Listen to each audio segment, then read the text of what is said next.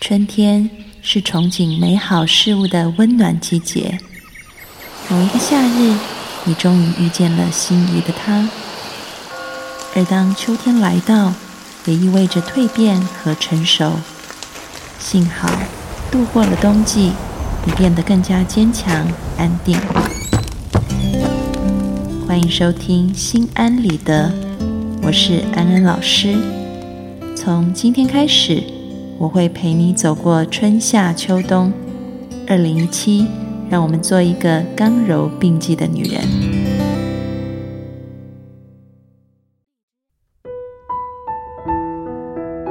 Hello，各位听众朋友，大家好，欢迎收听《心安理得》，我是安安老师。在上一次的节目当中，我们提到本周我们要讨论的主题环绕着自我认同。那么上一次呢，在课程开始的时候，安安老师也提到过，我们一开始建立自我认同，其实是必须要透过他人的眼睛，他人就像一面镜子一样，别人反射出我们到底是谁。所以呢，我们才能够慢慢的从他人的反应当中去建立我们自己到底是谁，就像在照镜子一样啊，别人就是我们的镜子。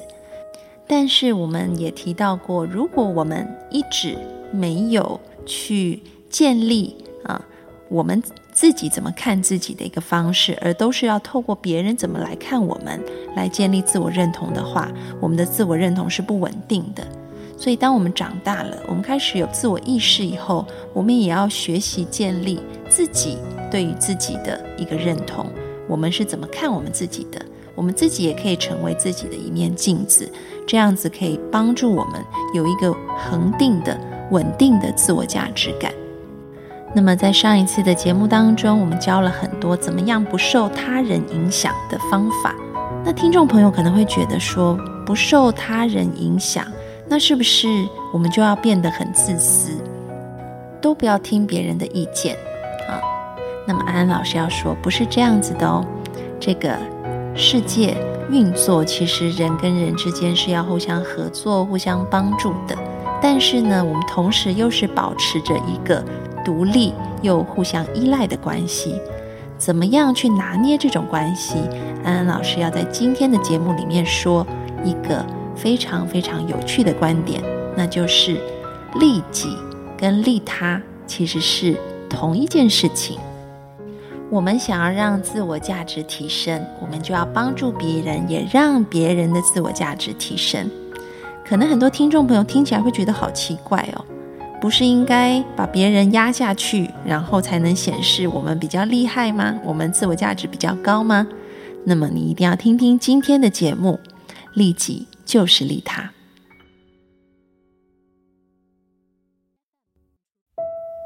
其实讲到这个利他主义跟利己主义哦，安安老师要告诉大家，这两件事其实只是一体的两面，它们都是一样的。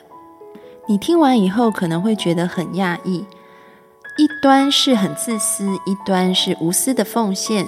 这两件事看起来好像就是箭头相反的两个方向，怎么会是同一件事情呢？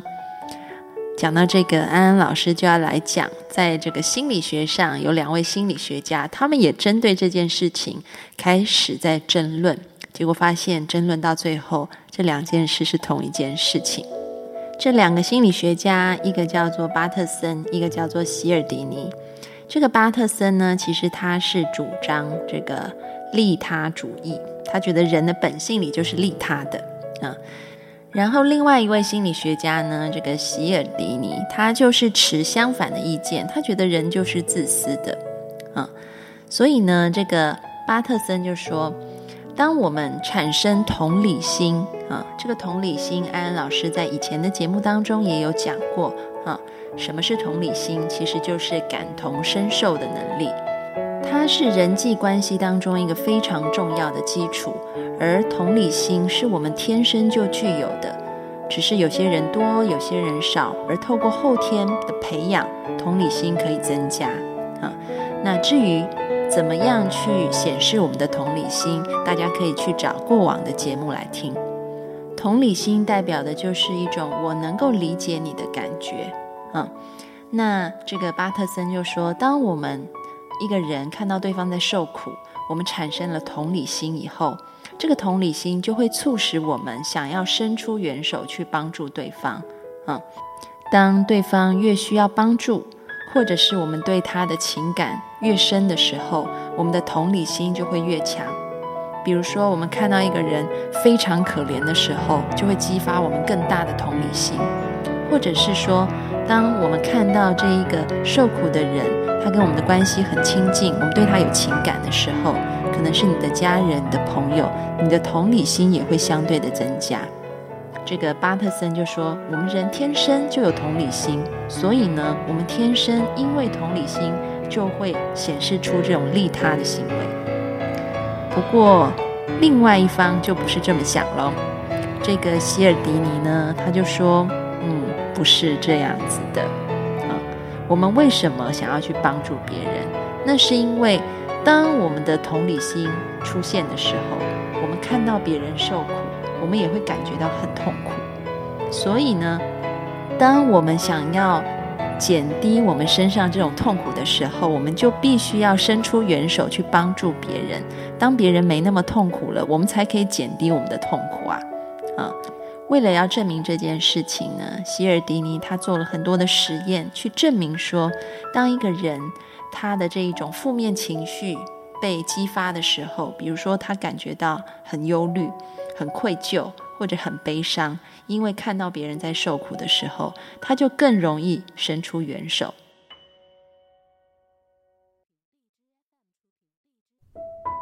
所以呢，希尔迪尼他就下一个结论说：，其实我们愿意去帮助别人，那是因为我们的内在看到别人的痛苦就觉得好难受，我们忧虑，我们悲伤，我们觉得愧疚。为了减轻这些负面情绪，我们才愿意。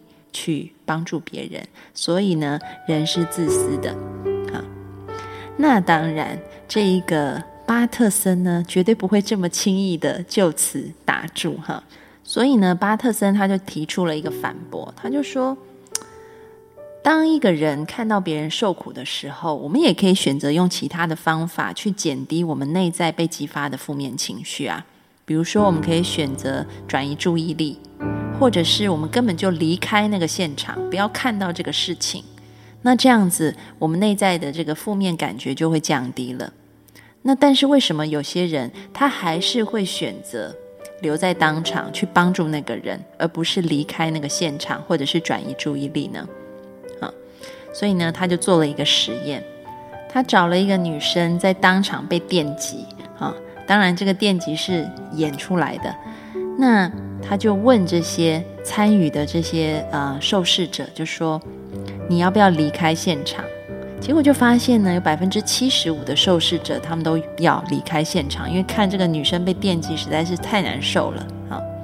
但是呢，有趣的发现就是，当他用一些引导的技巧，让这些参与实验的人同理心被激发的时候，让他们可以感觉到那个女生。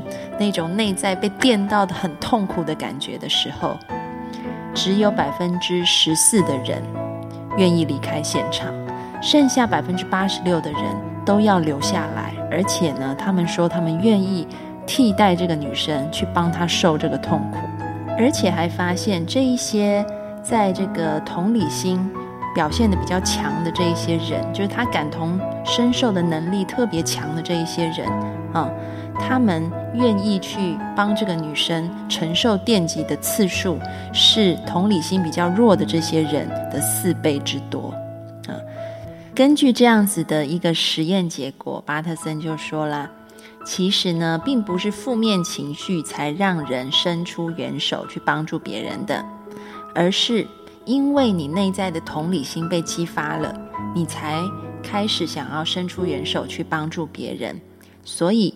人是利他的，啊，那这时候呢，希尔迪尼还是不甘心哈，他就跳出来说：“你说的部分正确啊，的确没错，同理心是让人想要去伸出援手帮助别人一个非常重要的因素啊。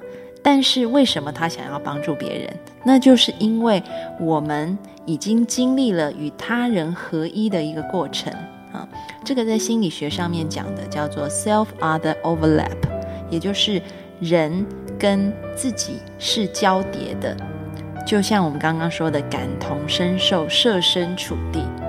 因为他的痛就是我的痛，所以呢，基本上。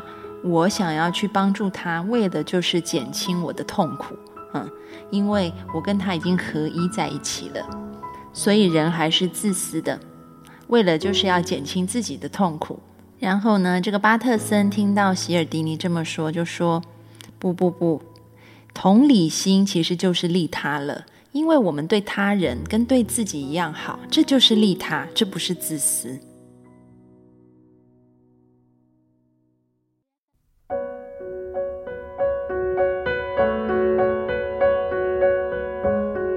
所以，各位听众朋友，你听到现在有没有发现，他们两个人讲的其实是同一件事，只是各自从不同的观点来解读。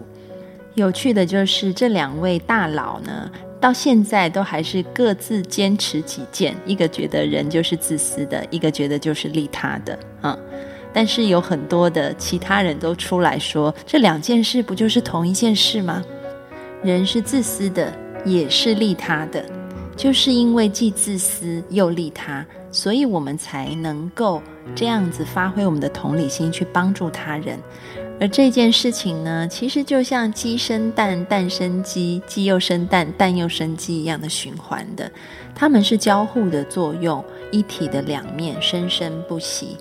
因为我们有利他的天性。所以我们会生出同理心，而因为我们生出同理心，所以别人的痛苦变成我们的痛苦。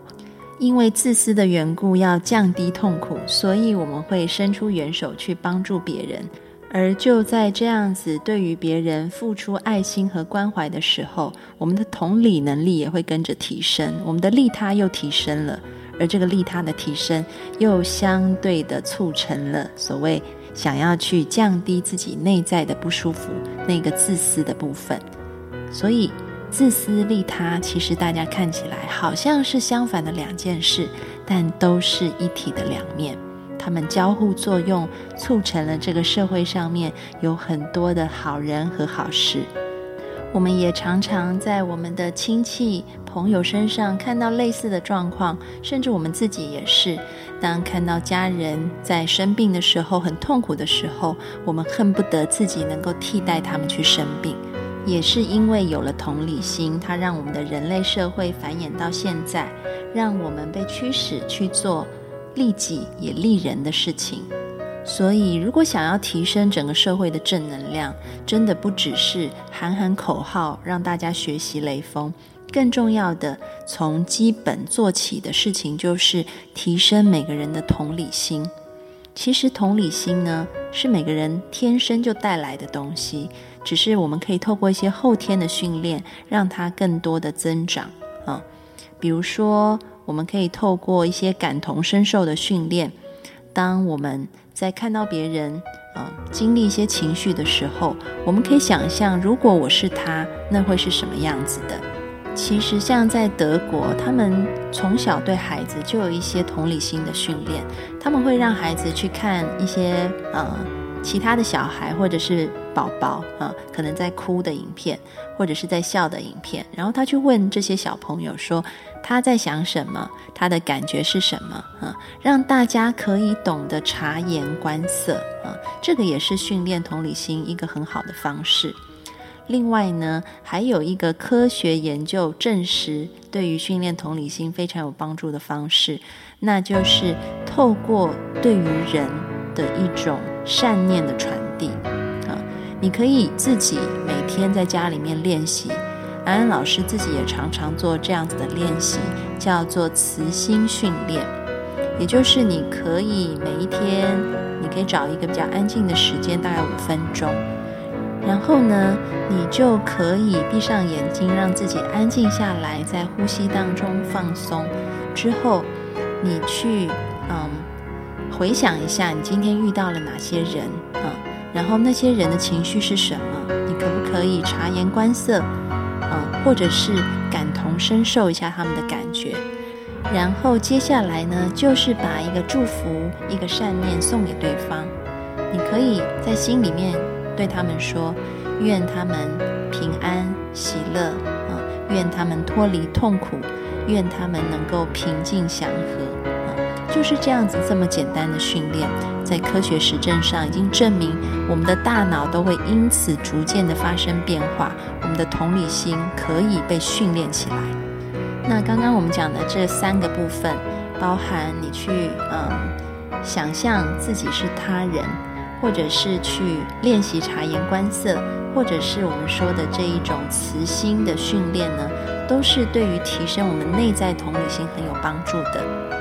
只要我们去培养自己的同理心，那么不管自私也好，利他也好，我们人人都可以成为真正的雷锋。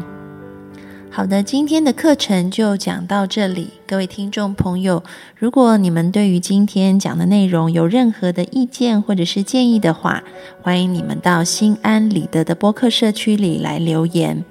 如果有想要问安安老师的问题，不要忘记每周二晚上八点半，我们会进行安心信箱的公益版本。所以每周二晚上八点半，只要进入心安理得的直播现场，你就可以提问问题。周二晚上八点半直播现场见喽，拜拜。